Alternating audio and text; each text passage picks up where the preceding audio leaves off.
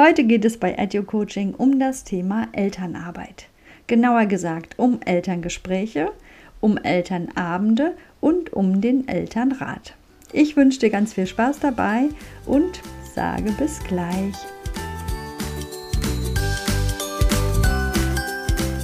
Herzlich willkommen bei Edu Coaching, dein Praxis-Podcast rund um das Thema Schule. Hier erwarten dich Inspiration, Innovation und ganz viel Austausch.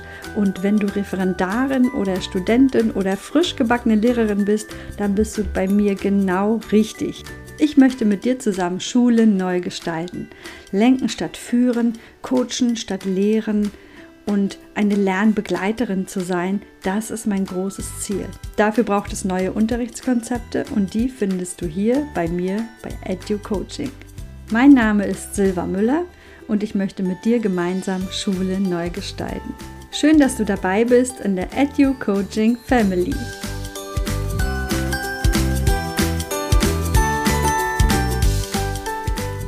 Das Thema Elternarbeit, ein sehr umfangreiches Thema, wie du ja schon im Intro gehört hast. Aber es hat mega viel Spaß gemacht zu recherchieren, äh, eure Berichte zu lesen und das abzugleichen mit meinen Erfahrungen. Und das ist wirklich total spannend und absoluter Handlungsbedarf ist da.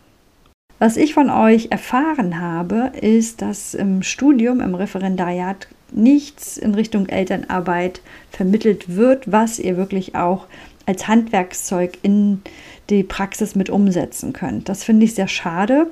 Äh, in den Referendariatszeiten, da ist es dann davon abhängig, mit wem ihr arbeitet, wer eure Mentoren und Studienleiter sind, dass ihr damit einbezogen werdet. Aber es gibt kein richtiges Konzept, dass ihr vorbereitet werdet auf die Arbeit mit den Eltern. Und das ist super schade, weil es ist für mich eines der wichtigsten Säulen im Schulalltag, denn die Eltern, die können dich wirklich super toll unterstützen in deiner Arbeit. Und da gibt es wirklich Dinge, die du unbedingt beachten musst, damit das funktioniert, damit die Kommunikation auch stimmt. Ja, bist du bereit? Dann starten wir mit den Elterngesprächen. Wenn du auf meinem Instagram-Account unterwegs bist oder mich besucht hast, dann hast du die Regeln für Elterngespräche vielleicht schon gelesen. Für mich ist es ganz wichtig, das Elterngespräch erstmal in einem guten Ambiente durchzuführen. Das heißt, guck, dass der Raum gut gelüftet ist, dass die Tische nicht kleben, dass das Licht angenehm ist, nicht dieses grelle Neonlicht, sondern vielleicht ein angenehmeres, gedämmteres, friedlicheres Licht, gerade jetzt in der dunklen Jahreszeit. Das finde ich sehr wichtig für mich. Ich achte auch immer darauf, dass ich eine Uhr in der Nähe liegen habe oder eine Uhr sehe, weil es nicht länger als 30 Minuten gehen sollte, das Gespräch. Das erfordert natürlich eine gewisse Klarheit von dir, worum es in diesem Gespräch gehen soll. Und das Bewusstsein für dich, dass du das Gespräch leitest und führst. Wenn du im Vorfeld weißt, dass es kritische Themen gibt in diesem Gespräch, würde ich immer eine zweite Person dazu holen.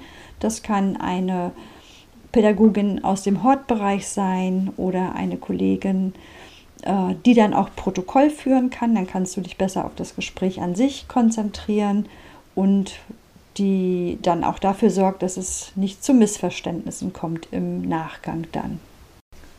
Denk auch dran, ob du einen Übersetzer, einen Dolmetscher brauchst für Eltern, die vielleicht nicht so gut Deutsch verstehen oder Deutsch sprechen, dass da auch eine gute Kommunikation möglich ist.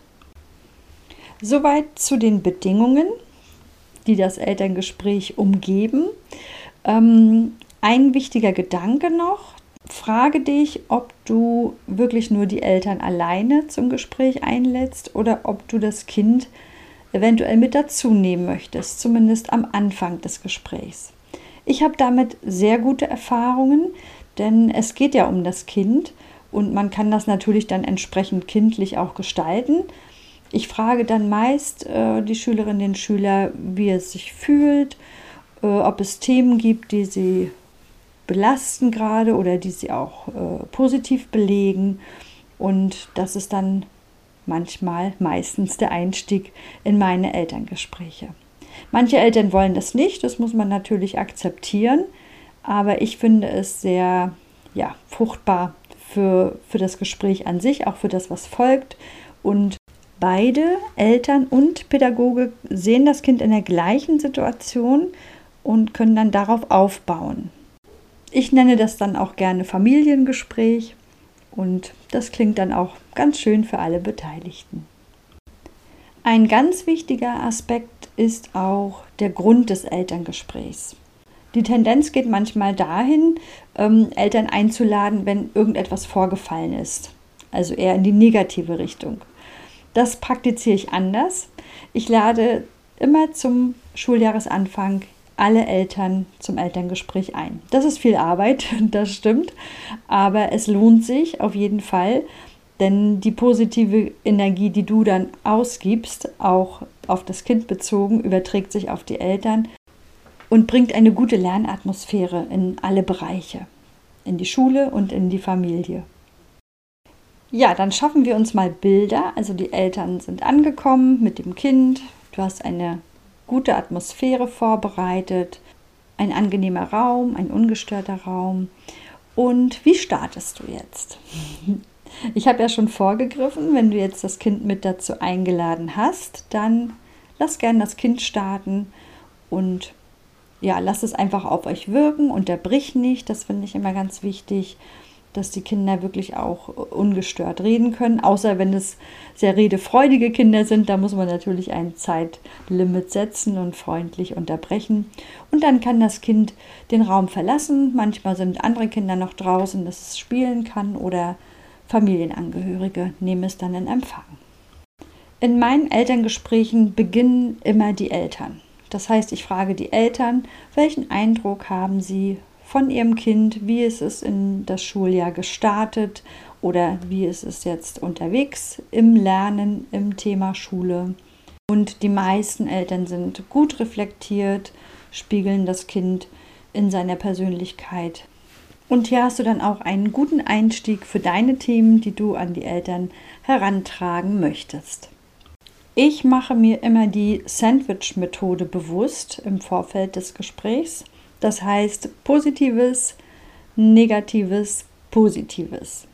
Wir starten mit einem angenehmen Thema, mit einem angenehmen Gefühl. Wir loben das Kind und stellen die Stärken und Fortschritte heraus.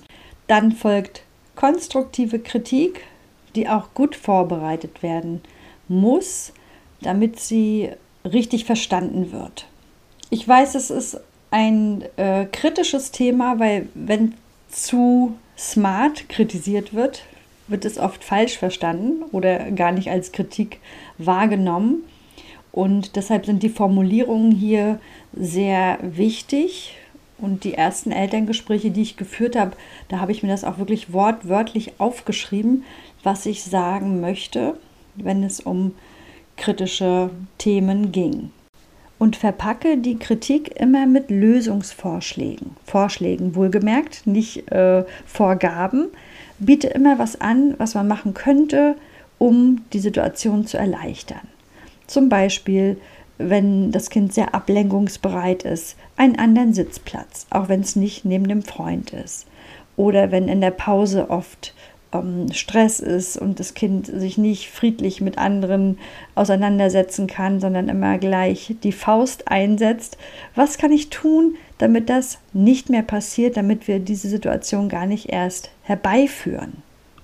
Zum Beispiel könnte man ein Patenkind bestimmen, was mit diesem Kind, das eher aggressiv ist, dann unterwegs ist in der Pause.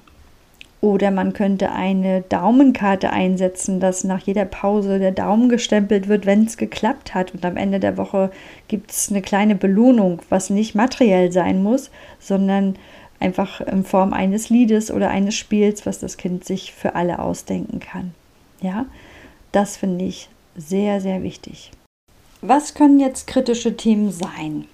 Da ist die Bandbreite natürlich auch sehr groß. Aus meinem Erfahrungsbereich kann ich sagen, dass es sich oft auf schulische Themen bezieht. Das wären dann äh, die Schulleistungen, dass die plötzlich abfallen. man keinen direkten Grund erkennen kann oder auch die Anstrengungsbereitschaft hat sich verändert, die Ablenkungsbereitschaft, ja, alles, was sich so auf das Lernen und die Schule oder den Unterricht bezieht. Dann kann es durchaus soziale Themen geben, Teambereitschaft, Pausenverhalten, mitunter auch Kleiderordnung, wie die Kinder zur Schule kommen.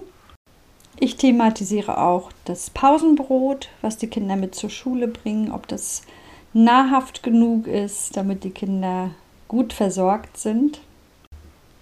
Die Ordnung am Arbeitsplatz, die Heftführung, alles solche organisatorischen Dinge werden in meinen Gesprächen auch thematisiert. Und du kannst immer in beide Richtungen gehen. Das mache ich mir in der Planung schon bewusst, welche Themen ich an welcher Stelle einsetzen möchte in Bezug auf die Sandwich-Methode. Mache dir immer bewusst, dass die Eltern nur das Beste für ihr Kind wollen. Egal wie es bei dir ankommt, von Tonlage bis äh, äußerlichem Auftreten, die Eltern wollen aus ihrer Sicht immer das Beste für ihr Kind. Und diese Fähigkeit, das herauszuhören oder das zu lesen in diesem Gespräch, das wird dir mit der Zeit dann immer leichter fallen. Ein ganz wichtiger Punkt ist noch, den ich dir unbedingt mit an die Hand geben möchte für deine Elterngespräche. Nimm bitte nichts persönlich. Alles, was gesagt wird, hat mit der Situation zu tun, mit persönlichen Befindlichkeiten, mit Familiensituationen und bezieht sich immer auf den Moment und hat nichts mit dir persönlich zu tun. Es hat vielleicht mit Reaktionen deinerseits zu tun oder mit Entscheidungen deinerseits, aber nichts mit deiner Persönlichkeit. Das ist ganz wichtig, dass du dir das bewusst machst. Es wird nicht immer gleich gut klappen, das kann ich dir auch sagen und versprechen. In meinen 30 Jahren habe ich immer noch Gespräche, die mir sehr ans Herz gehen, die ich sehr emotional aufnehme, wenn es zum Beispiel um Trennung geht oder um Todesfälle in der Familie. Das äh, ja, geht mir natürlich auch sehr ans Herz und da dürfen wir dann auch Emotionalität zeigen. Ich finde das auch wichtig. Nur ich muss es dann für mich danach richtig einordnen auch ne? und eine Möglichkeit vielleicht finden, das abzuarbeiten. Also ich nutze gerne Yoga, Meditation dafür oder meine Hunderunde einmal in die Natur auslüften, Kopf frei bekommen. Und da solltest du auf jeden Fall auch darauf achten, dass du da einen guten Ausgleich für dich findest, wo du wieder in dein Gleichgewicht kommst. Ja, die Sandwich-Methode plus minus plus ähm, kann auch interessant sein, wenn du jetzt wirklich eine sehr gute Schülerin, einen sehr guten Schüler hast, der leistungsstark ist, sozial kompetent, der Peacemaker in der Klasse. Und da findest du dann mitunter gar kein Minus, weil der wirklich so angenehm ist im Alltag und ganz viel Positives mit in deinen Schulalltag bringt. Und da wird es dann spannend, wo kritisiere ich? Denn Kritik kann ja, muss ja konstruktiv und lösungsorientiert sein. Und das hatte ich letztens gerade. Da wäre das Elterngespräch nach zwei Minuten vorbei gewesen, hätte ich mich jetzt nicht vorbereitet. Und genauso wie wir bei Kindern mit vielen Themen, mit Schwierigkeiten die Stärken finden sollten, sollten wir auch bei sehr leistungsstarken Schülerinnen und Schülern schauen, wo können sie sich noch entwickeln, wo sind Reserven und das den Eltern dann entsprechend deutlich machen. Das Ganze natürlich immer in einer sehr wertschätzenden und höflichen Form, aber das brauche ich, glaube ich, hier nicht extra zu erwähnen. Das ist ja ganz selbstverständlich. An dieser Stelle möchte ich auf das Interview eingehen, was ich mit der Annika geführt habe. Diesmal in schriftlicher Form, aber sie hat mir auch ganz tolle ähm, Tipps und Gedanken mitgegeben, die ich gerne mit euch teilen möchte, gerade auf das Thema Elterngespräche bezogen. Und zwar sagt sie, also sie ist 37 Jahre alt, hat äh, eine vierte Klasse, die sie seit der ersten Klasse auch begleitet, was ja der Idealfall ist für Kinder und Lehrerinnen. Und sie sagt zum Beispiel, dass sie die Erfahrung gemacht hat, von Anfang an klar mit den Eltern zu kommunizieren, also in den offenen Austausch zu gehen, damit keine Missverständnisse aufkommen. Also lieber ein Gespräch mehr als weniger zu führen. Und hier sind wir auch auf das Thema Flurgespräche gekommen. Das finde ich ganz gefährlich und Annika hat mich da auch bestätigt, dass Flurgespräche mit Eltern ganz unproduktiv sind und ganz ungünstig und eher zu Stress führen als zu Lösungen. Also ich mache das da genauso wie die Annika gleich am Anfang des Schuljahres. Die Eltern so informieren, dass Gespräche immer nach Terminabsprachen erfolgen und somit dann in Ruhe und konstruktiv geführt werden. Ne, wenn man einen E-Mail-Verteiler hat, äh, kann man sich darüber Termine holen als Eltern oder halt telefonisch. Wenn jetzt zum Beispiel Mails kommen, schon mit äh, sehr tiefen Themen, die wir ähm, beantworten sollen, wie reagiere ich dann?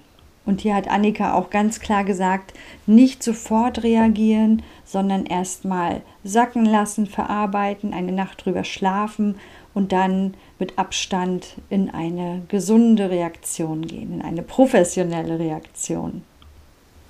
Ja, und gerade die Corona-Zeit mit dem Homeschooling, die hat uns alle auf die Probe gestellt, äh, Pädagoginnen und Eltern. Und da gehen die Emotionen manchmal dann doch schon etwas mit uns durch und wir sind dann aber gefragt, professionell und ja, überlegt zu reagieren. Und natürlich immer das Wohl des Kindes im Vordergrund zu sehen. Ja, und wir als Lehrerinnen, Lehrer sind keine Therapeuten. Das müssen wir uns auch immer wieder bewusst machen, dass wir keine Konflikte zwischen den Eltern oder innerhalb der Familie lösen müssen. Wir können Hinweise geben, Hilfsangebote geben, wo sich die Familien Hilfe holen können, aber wir selber müssen da nicht in die Lösung gehen und müssen uns das auch nicht anhören. Die Grenze musst du für dich selbst bestimmen. Wo ist deine emotionale Grenze? Was du ähm, leisten kannst, was du aufnehmen kannst und wo du sagst, das ist jetzt nicht mehr mein Bereich. Und ich kann dir wirklich nur raten, rechtzeitig da äh, dich rauszunehmen aus bestimmten Themen, um dich selbst zu schützen. Und da komme ich wieder darauf zurück, dir einen Plan zu machen, dir Formulierungen aufzuschreiben, was genau du sagen möchtest. Das muss dann nicht so umgesetzt werden, aber dann fühlst du dich sicherer, und bist klarer in dem, was du tust. Ne, bei manchen Eltern weiß man ja schon so ungefähr, was kommen könnte, äh, welche Reizthemen da sind und dass du da für dich ein, zwei Sätze schon im Kopf hast, die du dann anwendest, wenn ja, wenn es in die falsche Richtung geht. An dieser Stelle würden die Hacks kommen. Das würde heute zu viel sein, das hast du schon gemerkt. Ne? Es geht wirklich sehr kompakt zu heute. Du kannst gerne auf Instagram schauen, da habe ich so einige wichtige Tipps für die Elterngespräche eingestellt. Und ansonsten hörst du einfach nochmal den Podcast und machst dir deine Notizen, denn jedes Elterngespräch ist anders. Ich habe noch nie zwei gleiche Elterngespräche geführt, vom Ablauf und von der Thematik. Und von daher trau dich, sei mutig und sei selbstbewusst. Hospitiere sei selber Protokollführerin bei Elterngesprächen, so lernst du auch ganz viel. Und in deinen eigenen Gesprächen hol dir auch gerne jemanden dazu, mit dem du dich dann austauscht. Darüber lernst du am meisten, Learning by Doing. Und du wirst merken, es wird dann immer besser, du wirst immer sicherer. Und die meisten Gespräche sind wirklich von Wertschätzung und Respekt erfüllt. Das kann ich dir so aus meiner Erfahrung sagen. Und die Gespräche, die dann mal nicht so gut laufen oder die nochmal reflektiert werden müssen, die helfen dir einfach dabei, selbstsicherer und professioneller zu werden. Und ja, ich wünsche dir ganz viel Erfolg bei deinen Gesprächen und wenn du Fragen hast, kannst du mich natürlich immer kontaktieren.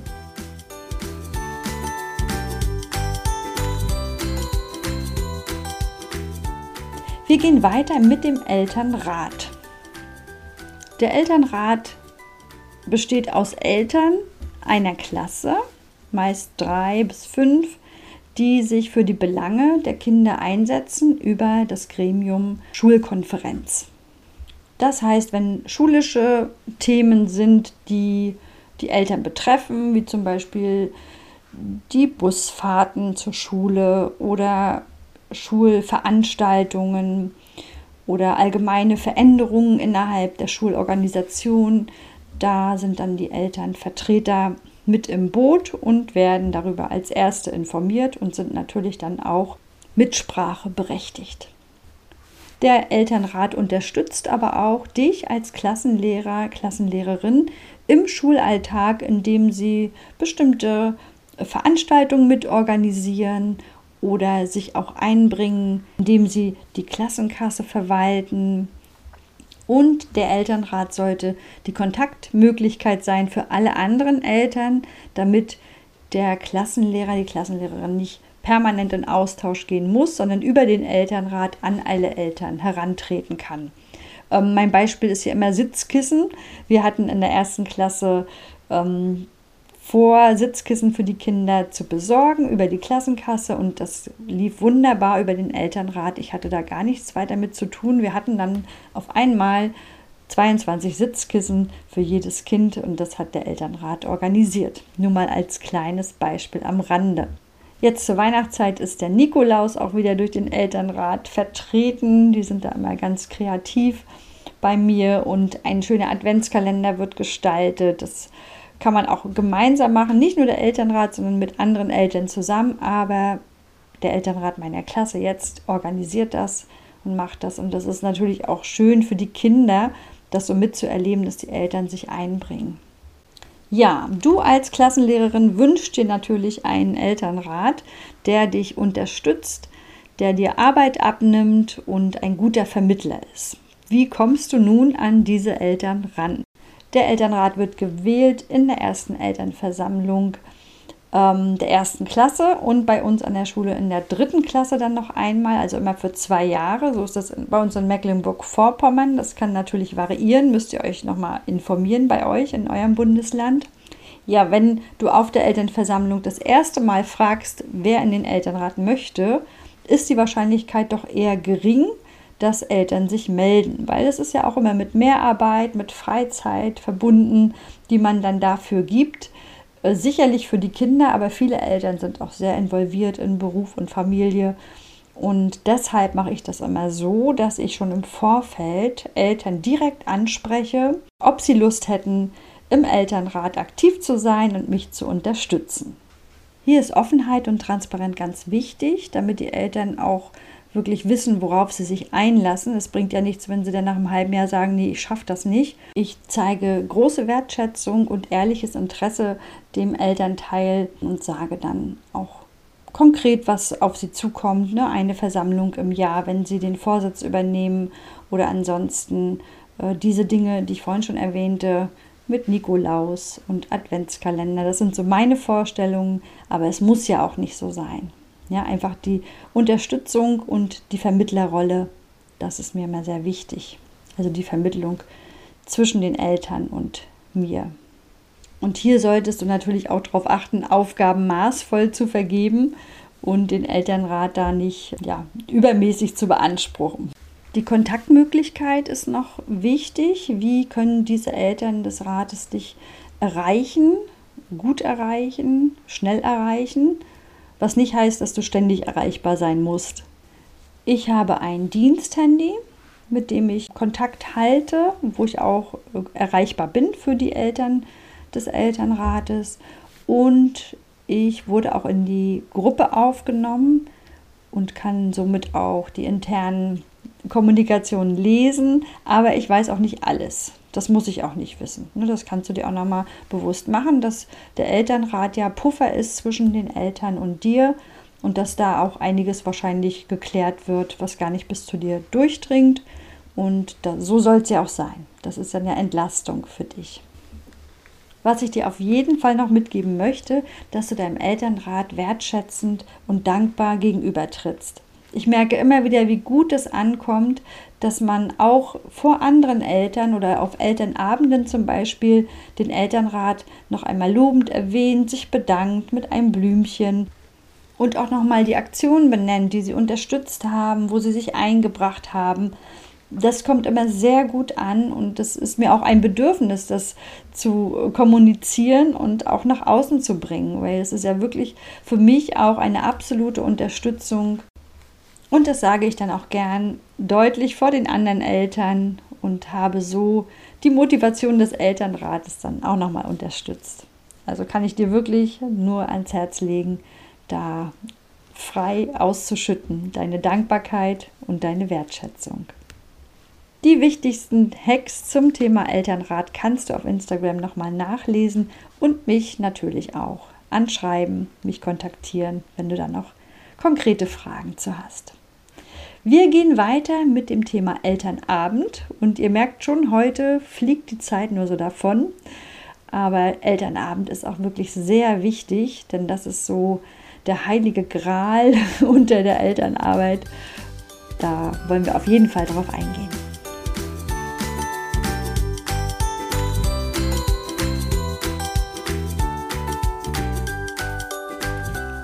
Elternabende werden bei uns zweimal im Jahr durchgeführt, einmal Anfang des Schuljahres und einmal dann zum zweiten Halbjahr. Der Elternabend ist ein ganz besonderes Ereignis, weil dort viele Eltern, viele Persönlichkeiten, viele Energien aufeinandertreffen, äh, alle sich auf dich fokussieren mit ihren Fragen, mit ihren Themen. Das muss gut geplant werden und Struktur haben, damit du authentisch und glaubwürdig rüberkommst und die Eltern natürlich ein gutes Gefühl haben, wenn sie ihr Kind in die Schule schicken. Der Elternabend sollte rechtzeitig angekündigt werden. Wenn es nicht zentral geschieht, machst du das noch einmal persönlich über das Hausaufgabenheft oder über deine digitale Plattform. Ähm, mindestens zwei Wochen vorher, sage ich immer, sollten die Eltern Bescheid wissen, dass sie das auch gut für sich einplanen können, dann teilzunehmen. Du kannst relevante Themen im Vorfeld schon erfragen, die du mit in den Elternabend nehmen möchtest, die ja vielleicht diskutiert werden sollen. Ich nutze immer eine PowerPoint-Präsentation, damit die Eltern auch was zu gucken haben, damit es nicht so ein Monolog wird durch den Klassenlehrer.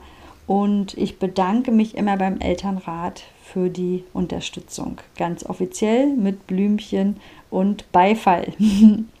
An dieser Stelle eine kleine Episode aus meiner Praxis. Ich hatte einmal an einem Elternabend vergessen, äh, den Protokollführer zu organisieren und während des Starts habe ich das dann gemerkt und oh, keiner wollte natürlich schreiben, so auf die Schnelle, sind ja auch alle K.O. am Abend. Und dann habe ich das Glücksrad genommen von dem Möbelhersteller mit vier Buchstaben, ähm, was ich auch im Unterricht nutze. Jedes Elternteil hat dann eine Nummer bekommen und die Nummer, die gedreht wurde, die durfte dann, oder derjenige durfte dann das Protokoll schreiben. Dadurch hat sich gleich eine ganz entspannte Atmosphäre entwickelt und das war sehr angenehm. Das kann ich nur empfehlen, dass man so einen kleinen spielerischen Part für den Start vielleicht bewusst auch vorbereitet, um einfach eine schöne Atmosphäre zu schaffen. Ja, apropos Atmosphäre, natürlich achtest du auch drauf, dass der Raum gut gelüftet ist, dass das Licht angenehm ist, dass vielleicht ein paar Blümchen auf dem Tisch stehen. Denn wie bei den Elterngesprächen auch, ist die Atmosphäre sehr wichtig, um eine gute Zeit zusammen zu haben. Ja, starte am besten auch mit einer Übersicht, wie der Abend ablaufen wird. Ich empfehle nicht länger als eine Stunde den Elternabend zu gestalten, weil die Eltern sind von der Arbeit gekommen, vielleicht haben einen langen Tag hinter sich, müssen nächsten Tag wieder früh aufstehen und es sollte wirklich auf dem Punkt informativ sein und ähm, ja effektiv vor allem. Eine Grundregel für den Elternabend ist, dass du allgemein bleibst. Du gehst bitte nicht auf einzelne Kinder ein, du nennst auch keine Beispiele, weil die Situation können die Eltern schon wieder zuordnen und dann gibt es Kombinationen und Missverständnisse und das musst du auf jeden Fall vermeiden. Also immer schön allgemein bleiben. Du kannst natürlich Tendenzen und Entwicklungen beschreiben, denn das ist ja auch sehr wichtig für das gemeinsame Lernen. Nutze bei den Elternabenden auch die Sandwich-Methode, fang positiv an, hör positiv auf und in der Mitte wird dann gearbeitet, lösungsorientiert und ja, richtungsweisend. Ich äußere auch durchaus meine Wünsche an die Eltern an einem Elternabend, zum Beispiel das Hausaufgabenheft, dass das unterstützt wird, dass es vorgetragen ist oder dass gerade erste, zweite Klasse die Schultasche noch immer mitgepackt wird, dass es nicht ganz bei den Kindern bleibt und dass die Hefte einmal in der Woche durchgeschaut werden, Zettel rausgenommen werden, die Postmappe als Kontaktmöglichkeit äh, genutzt wird, ja, alle diese Dinge, die mir wichtig sind, die bringe ich durchaus am Elternabend auch an. Eine der wichtigsten Aufgaben des Elternabends ist es, die Termine mitzuteilen. Termine, die sich im Laufe des Schuljahres ereignen oder die festgelegt sind, wie zum Beispiel freie Tage, Brückentage, alles solche Dinge, Laternenumzug, was so ansteht. Das wird am Elternabend allen Eltern mitgeteilt. Annika zum Beispiel aus meinem Interview hat die Idee, ein Flipbook für den Elternabend vorzubereiten, wo alle wichtigen Daten, alle Kontaktdaten auch drin stehen, dass die Eltern das so an der Hand haben. Das finde ich eine super Idee.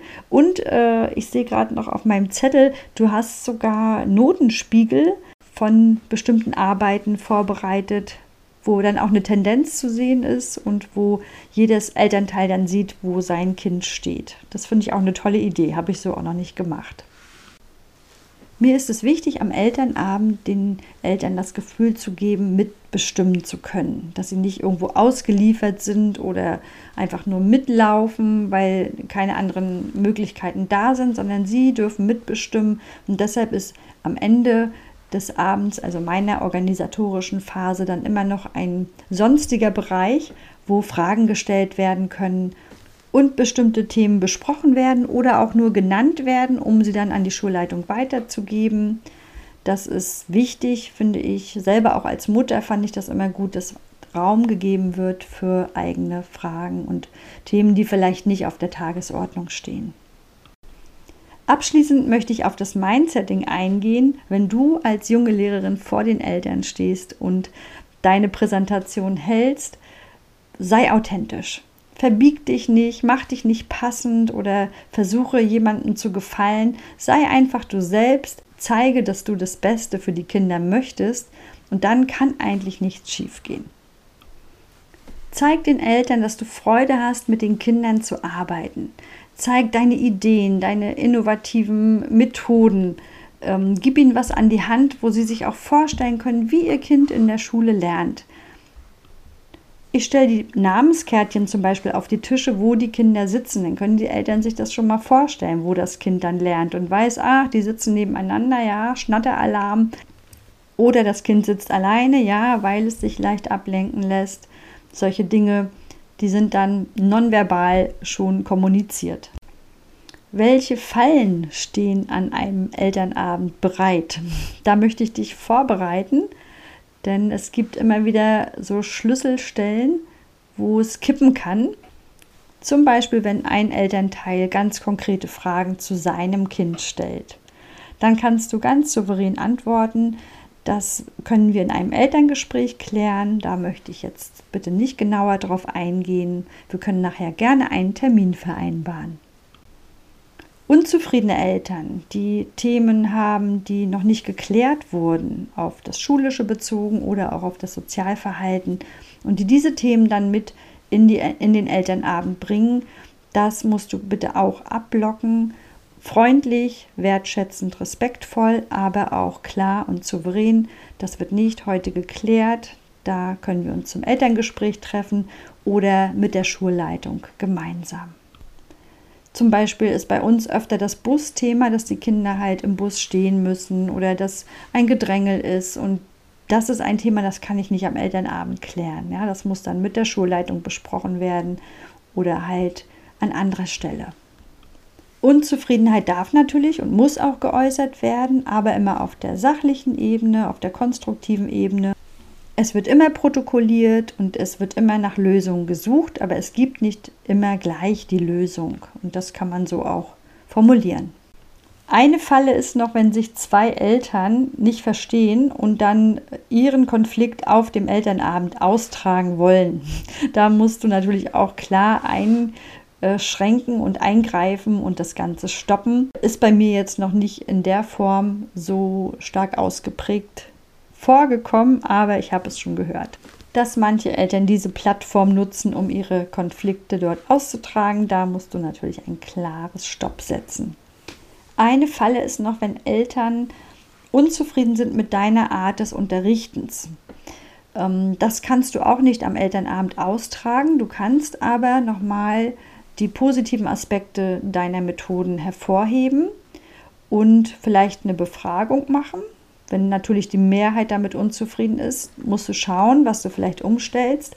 Ähm, bei mir war das damals so, dass ich viel in Freiarbeit äh, gelernt habe mit den Kindern und dass da manche Eltern unzufrieden waren, dass die Kinder halt noch nicht so strukturiert waren und ähm, das noch nicht so hinbekommen haben. Und sie hatten sich gewünscht, dass ich doch lieber klare Ansagen mache, das und das wird gemacht und keine Alternativen in dem Moment anbiete ähm, ich habe das kommuniziert, ich habe da auch argumentiert und wir haben eine Zwischenlösung gefunden, dass ich halt weniger Freiarbeit in manchen Phasen angeboten habe.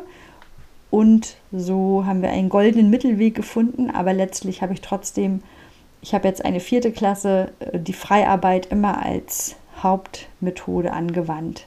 Und das hat sich bewährt. Die Kinder sind sehr selbstständig und arbeiten sehr selbstbestimmt ja, das kann man den Eltern in Klasse 1 und 2 manchmal nicht so deutlich rüberbringen, dass das Chaos, wie es scheint, äh, ja einen Zweck hat.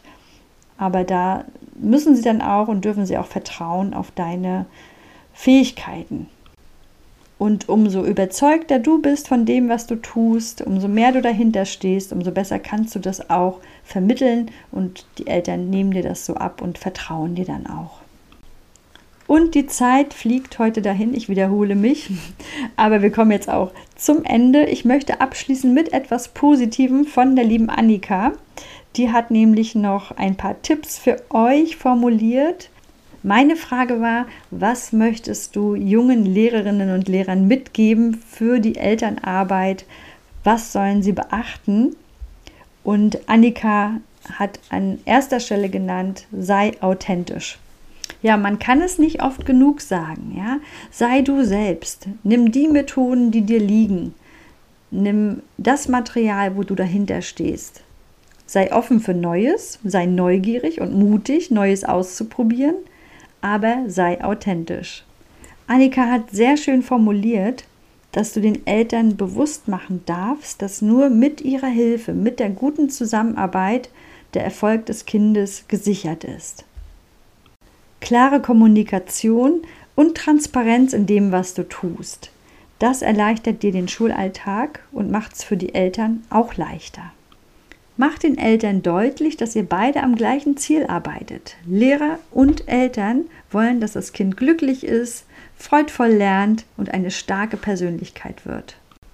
Und darauf arbeiten wir hin und die Eltern unterstützen uns, wir unterstützen die Eltern.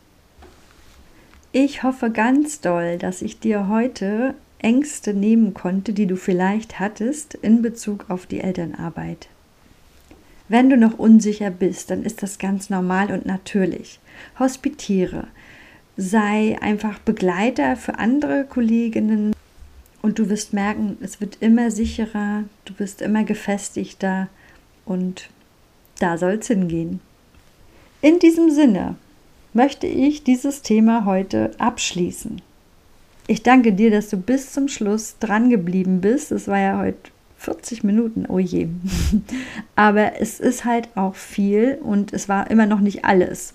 Wenn du Fragen hast, melde dich gerne über educoaching.web.de oder über Instagram.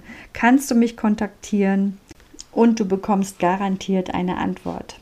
Ich möchte an dieser Stelle noch auf meinen Workshop Der Impuls hinweisen. Der bereitet dich super gut auf das Lehrerinnenleben vor. Du bekommst Input für das Thema Teamarbeit, Work-Life-Balance und dein Mindset wird noch einmal ein bisschen auf die Probe gestellt, ob du fit bist für die Schule. und das Ganze natürlich für 0 Euro kostenfrei for free. Gib mir einfach Bescheid, sende mir eine Nachricht und ich schicke dir das dann per E-Mail zu. Wenn du dich auch gerne aktiver einbringen möchtest in meinem Podcast, dann melde dich gerne, bekommst Fragen, die zum Thema beitragen, so wie heute mit der Annika, die dann einfach eingeflochten werden in meinen Podcast oder wie bei der Kira kannst du auch richtig ein Interview geben über Zoom, dass wir das dann ausstrahlen. Und jetzt möchte ich mich auf jeden Fall bedanken bei Annika, bei Kira, bei allen, die sich so einbringen und die Fragebögen beantworten und mit mir in den Austausch gehen, sodass wir richtig gute Inhalte teilen und so gemeinsam Schule neu gestalten. Mein großer Wunsch geht in Erfüllung immer mehr und ihr tragt dazu bei. Ganz, ganz lieben Dank. Die nächste Podcast-Folge kommt am 28.10. und da geht es um das Thema Fördern und Fordern in der Grundschule. Das ist auch wieder ein sehr großes Thema und die Gefahr ist, dass es lange dauert, aber ich versuche so gut wie möglich zu komprimieren und gebe euch schon im Vorfeld über Instagram ein bisschen Content, ein bisschen Inhalt und gerne kannst du da auch mir deine Themen, deine Interessen schreiben, sodass das dann ein Gemeinschaftswerk wird am 28.10. Ich freue mich, wenn du dabei bist und sage bis dahin eine gute Zeit. Bis dann. Tschüss.